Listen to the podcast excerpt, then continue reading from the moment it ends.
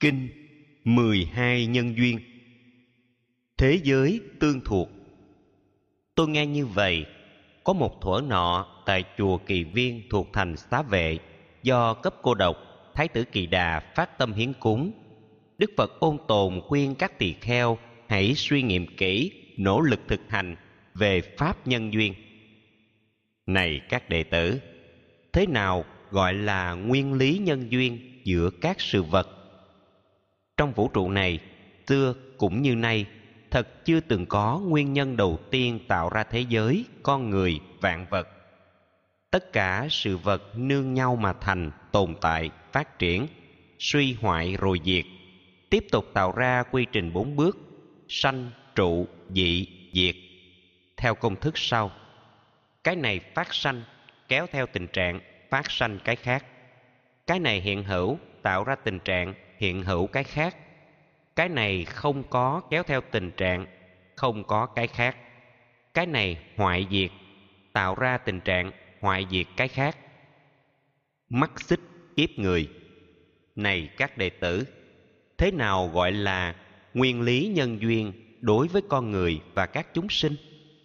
Do có vô minh nên có cái hành, do có cái hành nên có tâm thức, do có tâm thức nên có danh sắc, do có danh sắc có sáu giác quan, do sáu giác quan nên có tiếp xúc, do có tiếp xúc nên có cảm giác, do có cảm giác nên có tham ái, do có tham ái nên có chấp thủ, do có chấp thủ nên có hiện hữu, do có hiện hữu nên có tái sanh, do có sanh ra nên có già chết, do có già chết nên có sầu, bi, khổ, ưu, não, không thể kể xiết. Từ đó hình thành cả khối đau khổ trong thân năm uẩn: thân thể, cảm giác, tri giác, tâm tư và các nhận thức. Này các đệ tử, vô minh là gì? Là loại nhận thức không biết khổ đau, không biết nhân khổ, không biết niết bàn hạnh phúc tuyệt đối, không biết con đường chấm dứt khổ đau. Thế nào là hành? Gồm có ba loại: thân hành, khẩu hành và cả ý hành. Thế nào là thức?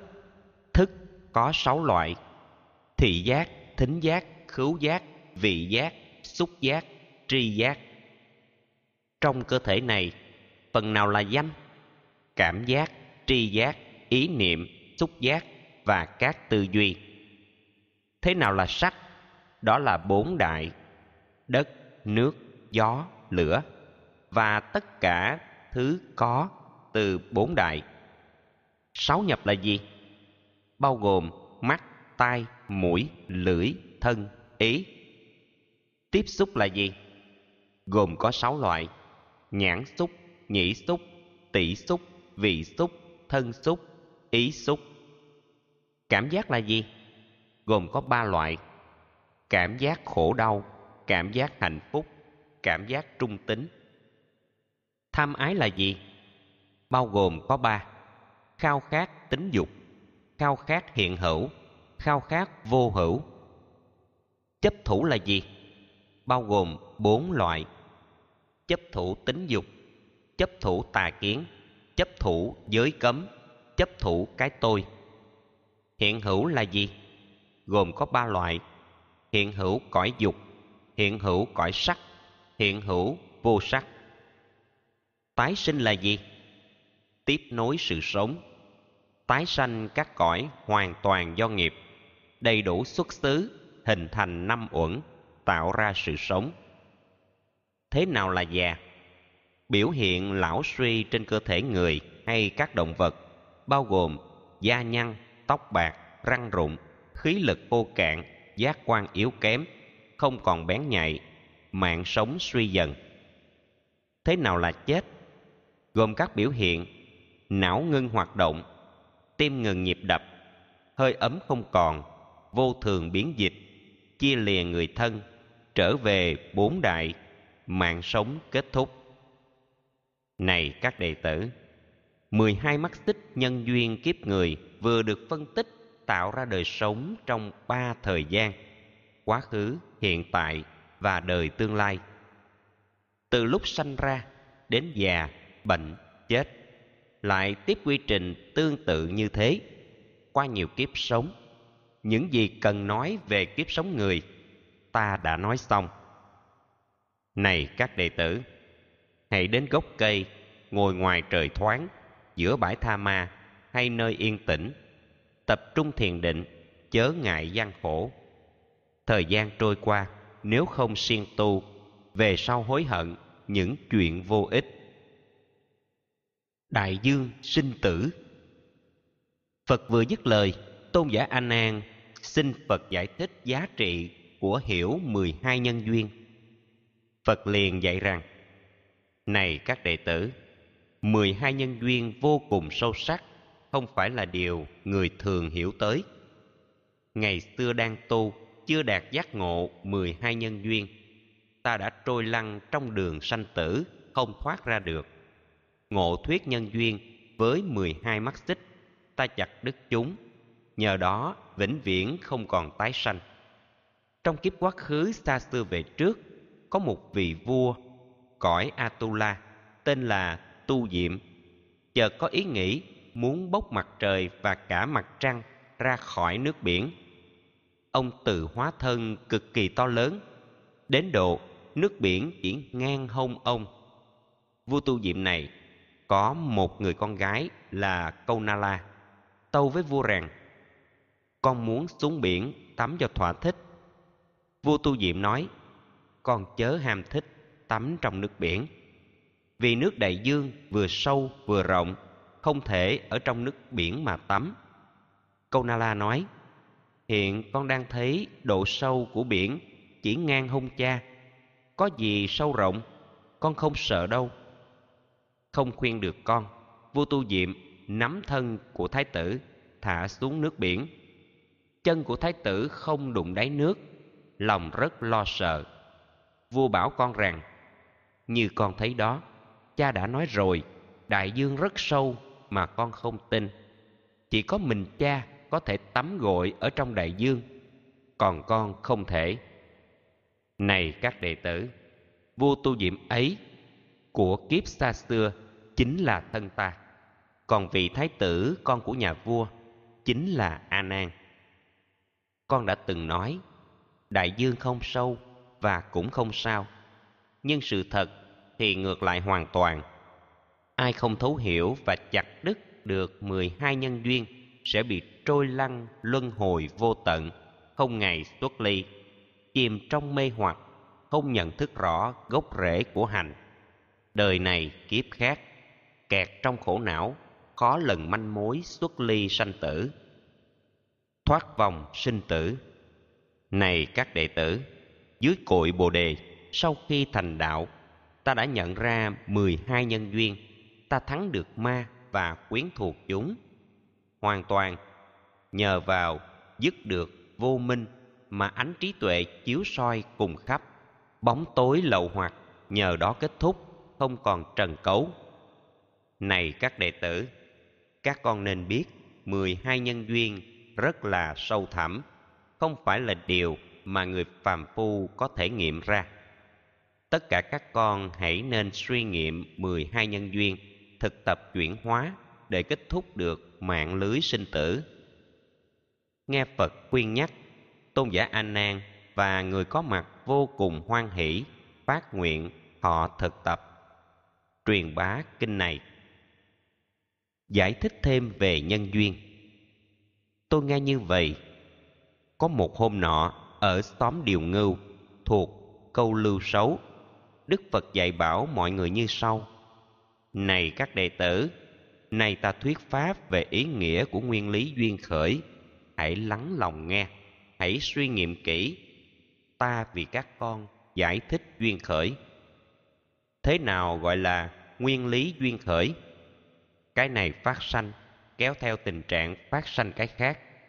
Cái này hiện hữu, tạo ra tình trạng hiện hữu cái khác. Cái này không có kéo theo tình trạng không có cái khác. Cái này hoại diệt, tạo ra tình trạng hoại diệt cái khác. Đối với con người trong kiếp luân hồi thì do vô minh nên có hành. Do có cái hành nên có tâm thức. Do có tâm thức nên có danh sắc. Do có danh sắc có sáu giác quan. Do sáu giác quan nên có tiếp xúc. Do có tiếp xúc nên có cảm giác. Do có cảm giác nên có tham ái. Do có tham ái nên có chấp thủ. Do có chấp thủ nên có hiện hữu. Do có hiện hữu nên có tái sanh. Do có sanh ra nên có già chết. Do có già chết nên có sầu, bi, khổ, ưu, não, không thể kể xiết. Từ đó hình thành cả khối đau khổ trong thân năm uẩn: thân thể, cảm giác, tri giác, tâm tư và các nhận thức. Này các đệ tử, vô minh là gì? Là loại nhận thức không biết tiền tế, chẳng rõ hậu tế, không biết cả hai tiền tế hậu tế, chẳng biết trong ngoài, cả trong lẫn ngoài, chẳng biết nghiệp duyên, chẳng biết quả báo, chẳng biết Phật, Pháp, chẳng tin tăng đoàn, chẳng biết khổ đau, chẳng biết nhân khổ, chẳng biết niết bàn, chẳng biết con đường chấm dứt khổ đau, chẳng biết các nhân, chẳng biết sự vật sanh khởi từ nhân, chẳng biết thiện, ác, có tội, không tội, nguyên nhân của chúng, hoặc kém, hoặc hơn, nhiễm ô, hoặc tịnh. Chẳng biết phân biệt về pháp duyên khởi, chẳng biết tất cả, không giác tri, được sáu giác quan trọng. Không thích quán chiếu, sống trong si ám, đánh mất trí tuệ, mù mịt tối tăm, nên gọi vô minh. Do có vô minh nên có cái hành. Vậy hành là gì? Gồm có ba loại: thân hành, khẩu hành và cả ý hành. Do có cái hành nên mới có thức. Thức gồm sáu loại: thị giác, thính giác, khứu giác, vị giác, xúc giác, tri giác. Do có cái thức nên có danh sắc. Danh gồm bốn uẩn thuộc về tinh thần, bao gồm cảm giác, tri giác, tâm tư và các nhận thức. Sắc gồm bốn đại: đất, nước, gió, lửa, hoặc các sự vật được hình thành nên từ bốn đại này. Sắc hợp với danh tạo ra mạng sống của một con người nên gọi danh sắc. Do có danh sắc nên có sáu nhập, bao gồm mắt, tai, mũi, lưỡi, thân, ý. Do có sáu nhập nên có tiếp xúc. Xúc có sáu loại: nhãn xúc, nhĩ xúc, tỷ xúc, vị xúc, thân xúc, ý xúc. Do có tiếp xúc nên có cảm giác. Cảm giác có ba: cảm giác đau khổ, cảm giác hạnh phúc, cảm giác trung tính. Do có cảm giác nên có tham ái. Tham ái có ba: khao khát tính dục, khao khát hiện hữu, khao khát vô hữu. Do có tham ái nên có chấp thủ. Chấp có bốn loại: chấp thủ tính dục, chấp thủ tà kiến, chấp thủ giới cấm, chấp thủ cái tôi. Do có chấp thủ nên có hiện hữu. Hiện hữu có ba: dục hữu, sắc hữu và vô sắc hữu. Do có hiện hữu nên có tái sanh. Trong mỗi chủng loại của các động vật, tùy theo từng thân hòa hợp, xuất sanh, thành tựu năm uẩn, thành tựu cảnh giới, thành tựu nơi chốn, thành tựu giác quan, tạo ra sự sống của các chủng loại nên gọi là sanh. Do có sanh ra nên có già chết.